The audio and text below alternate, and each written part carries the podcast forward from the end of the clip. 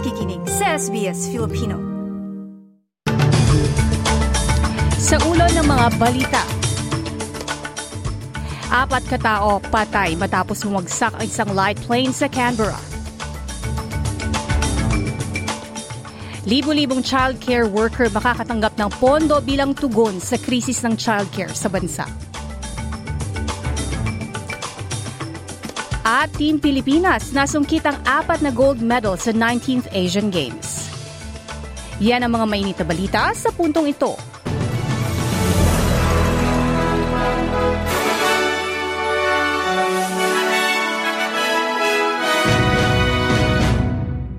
Sa detalye ng mga balita, apat katawang patay matapos bumagsak ang isang light plane sa Gundar North ng Canberra.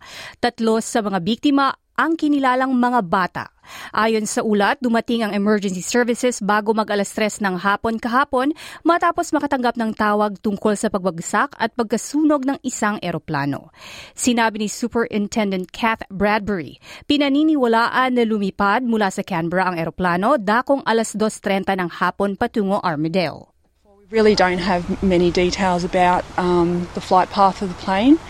Um, however, the collision is heavy, uh, heavy impact, which has caused um, a fire. Um, and as I said, no survivors. Sa ibang ulat, libo-libong mga child care worker ang makakatanggap ng pondo upang manatili sa sektor at ma-upskill bilang bahagi ng pagtugon ng pamalan sa krisis ng child care. Ayon sa ulat, may kakulangan sa mga qualified employees ngayon sa buong Australia kung kaya't punuan ang mga child care center.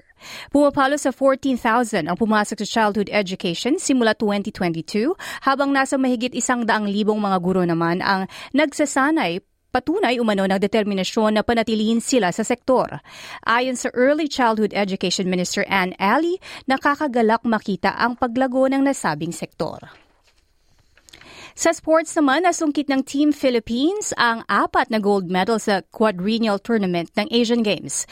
Nakuha ng world number 2 pole vaulter na si Ernest John Obiena at jiu-jitsu fighters na sina Margarita Ochoa at Annie Ramirez ang mga gold medals kasabay ng isang silver at labing dalawang bronze medals. Nakuha din ng men's basketball ang gold medal matapos matalo ang Jordan sa score na 70-60 sa Huangzhou Olympic Sports Center Gymnasium kahapon.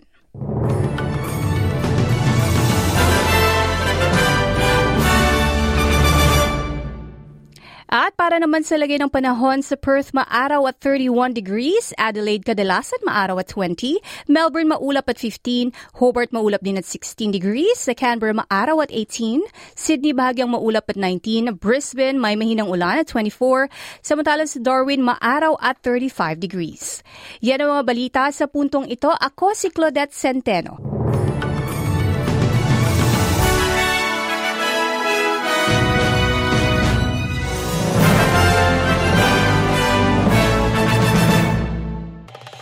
Nice yung bang makinig na iba pang kwento na tulad ito?